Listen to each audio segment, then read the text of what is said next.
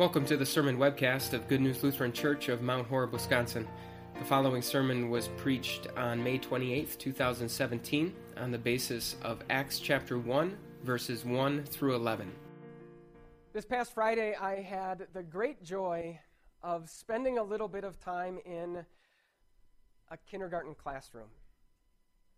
See, on the last day of school, the kindergartners had this short presentation that they put on for their parents to give them a little bit of an idea of what a day in kindergarten is like. Here's what I learned a day in kindergarten is seven hours of almost nonstop mantras. These short, rhyming, sing songy chants that kindergarten teachers have for just about everything that help kindergartners learn and remember things like the classroom rules and the seasons and the months of the year and the sound that each letter of the alphabet makes and just about everything else. It's all mantras all the time. But as I thought about that presentation after the fact and the smile that it put on my face, I realized something. I realized that mantras don't end on the last day of kindergarten. Mantras aren't just a, a child thing, and they aren't even just a school thing. We grown ups, we have our mantras too. Now, they aren't quite as sing songy as they are in the kindergarten classroom. They maybe don't rhyme quite as well. And they deal with different topics, of course, but nonetheless, we have sort of a vocabulary, a list of different expressions, a go to set of statements that we tell ourselves and that we tell other people in a variety of different situations in life. These are our mantras. Everyone has them. Really, the only question is what are your personal mantras going to be? As you can imagine, there are some mantras that are very good and very beneficial. There are others that are worthless or maybe even harmful. And so, thankfully, the Christian church also has its own set of mantras. Maybe you've never thought of them quite in those terms before. In fact, we usually refer to them by a different term. We call them the creeds. They are the statements of what we as Christians believe. And yet, the fact that we say those creeds each and every week, week in and week out, sort of indicates that they are designed to be a little bit more than that. I mean, after all, as you sit here today, are your beliefs, is what you believe about God substantially different than what it was seven days ago? Probably not, right? So, why do we need to go through the routine of speaking one of those creeds again in church today? Well, by doing so, the words of those creeds become our mantras. They become our vocabulary, that list of expressions, that set of go to phrases that we can go to in a variety of different situations in life. Those Christian mantras include a statement that is at the heart and core of our focus today the statement, He ascended into heaven. He ascended into heaven. Christians have been saying that sentence for thousands of years. We speak that sentence here at Good News just about every single week, which means that many of you have spoken that sentence dozens, hundreds, maybe even thousands of times during the course of your life. And yet, here's the question I want you to consider this morning What if we said it even more often than that?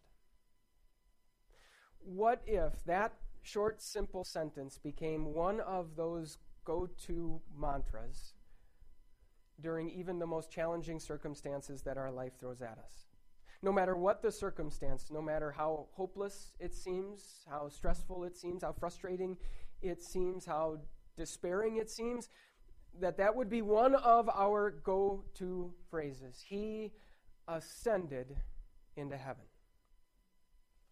If we're even going to, to consider doing that, we probably need to understand fully what that statement is really all about. And as we turn our attention to these words from the book of Acts this morning, that's exactly what Luke's words help us do. They help us understand exactly what it means when we say, He ascended into heaven. And as we look at these words this morning, we're going to answer three important questions. First of all, who ascended? Second of all, where did He ascend to? And then thirdly, what does that ascension mean for us?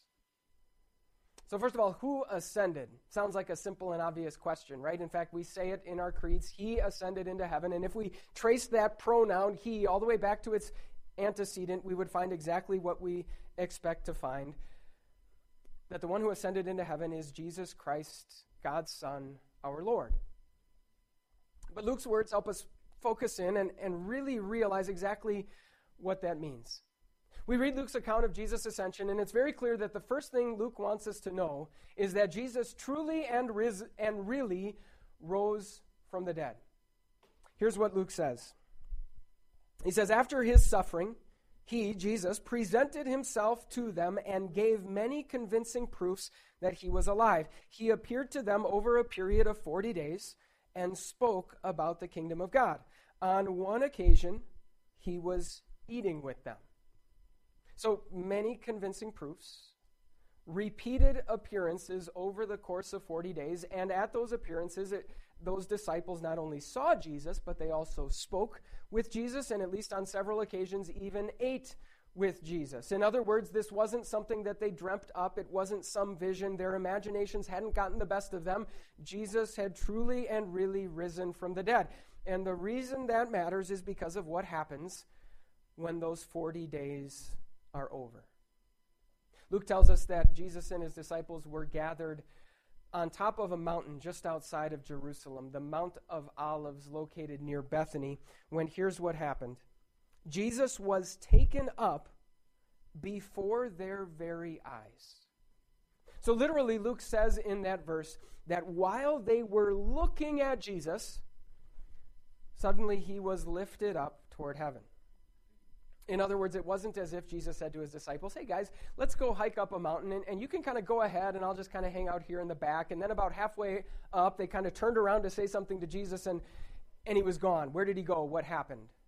No, Luke tells us that they were looking at him when this happened. And when he ascended into heaven, he didn't just poof, vanish, he didn't just disappear into thin air. They actually saw him being lifted up toward the skies.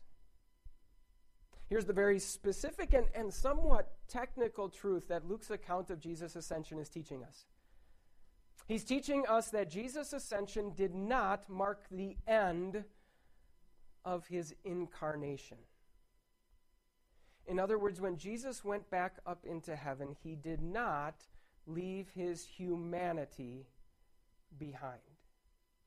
Or, as one author put it, he didn't shed his humanity the way that a snake sheds its skin. No, Jesus came to this earth to become a human being, to be true man in every sense of the word. And when he went back up into heaven, he ascended as a true human being, a true man in every sense of the word. So, who ascended into heaven? Jesus Christ true God, true man, in one person. We'll see why that's important in just a second. Second question is where did he ascend to? Again, the answer seems to be pretty simple and obvious, right? He ascended into heaven. But again, we need to pay very careful attention to Luke's account. So here are the disciples standing on top of the Mount of Olives, and they see Jesus, again, flesh and blood, taking his humanity with him up into heaven, and then all of a sudden, he gets to a certain height, he gets a certain distance away, and we're told that a cloud hid him from their sight.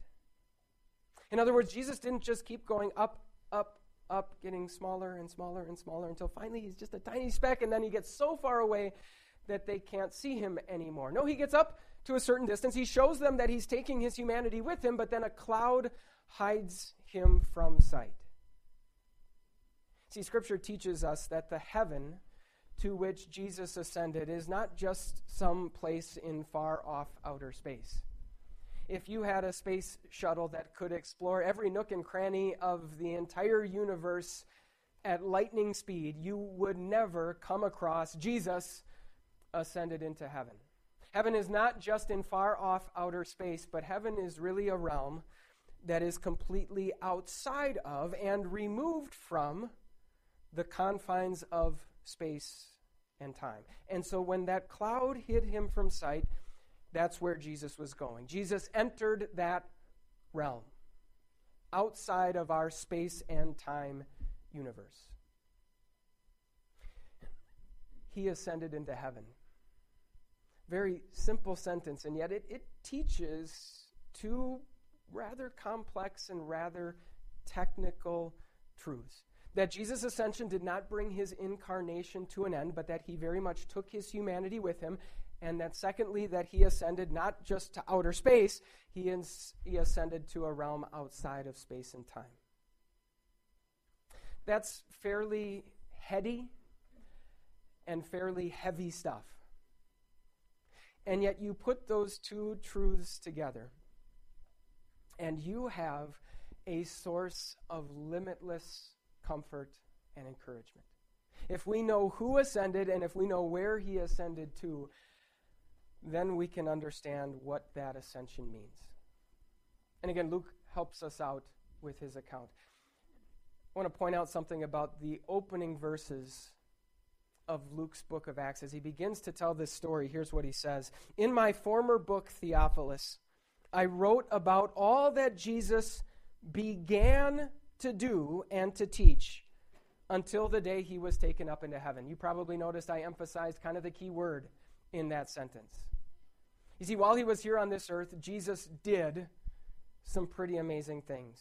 And Jesus taught some pretty amazing things. But Luke tells us that what Jesus did here on earth was just the beginning. That what he did on earth and taught on earth was only the beginning, and that now that he is in heaven, he is just doing those very same things, only now from a different position. Jesus has not changed. His work for us has not changed. The only thing that's changed is the position from which he carries it out. We jump ahead to the end of the account where the angels come and talk with the disciples, and really they say the very same thing. They say, Men of Galilee, why do you stand here looking into the sky? This same Jesus who has been taken from you into heaven will come back in the same way you have seen him go into heaven. In other words, there's no need to keep staring into the sky. There's no need to think, man, it sure would be nice if Jesus were right here with us. Because again, Jesus has not changed. The only thing that's changed is the position he occupies. It's still the same exact Jesus. The same love, the same compassion, the same truth, the same power, the same wisdom. But now, from his new position, outside of time and space, now from his throne in heaven, he is able to deliver all of those very same things on a completely unbounded and unbridled scale. Let me give you just a, a, few examples of the implication of that truth. So let's say life seems to be spiraling further and further out of control. Stress and anxiety keep climbing. The more you try to take life by the reins, the more powerless you feel. Jesus' ascension means that you are not in control of your life and that you probably don't even want to be.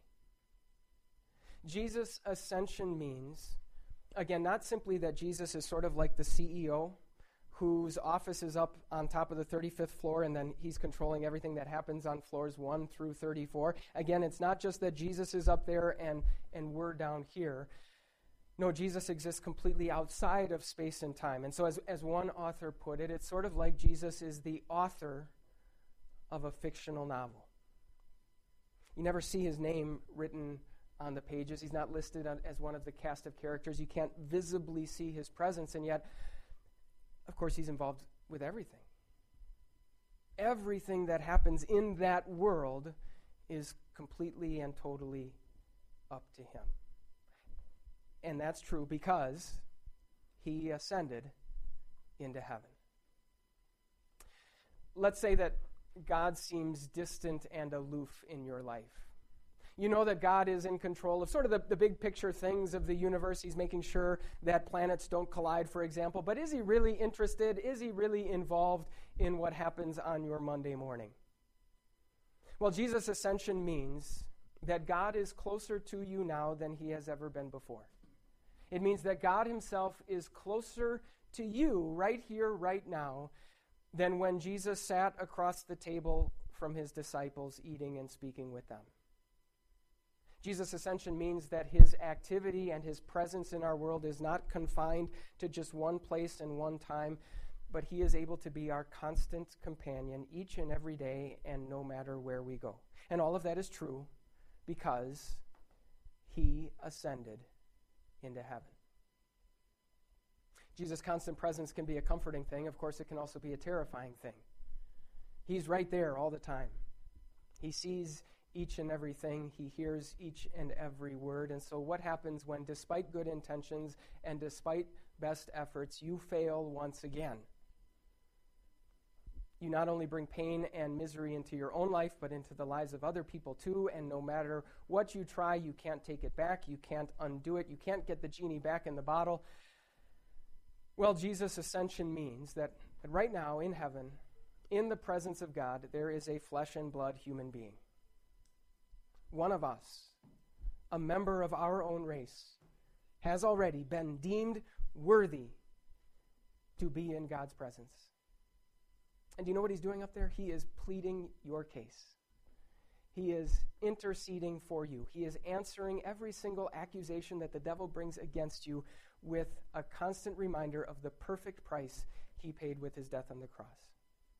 And in addition to that, from his throne in heaven, he is able to make available to everyone on earth, every one of his people, his own body and blood. The very price that he paid for our salvation, he is able to deliver to us in and with bread and wine.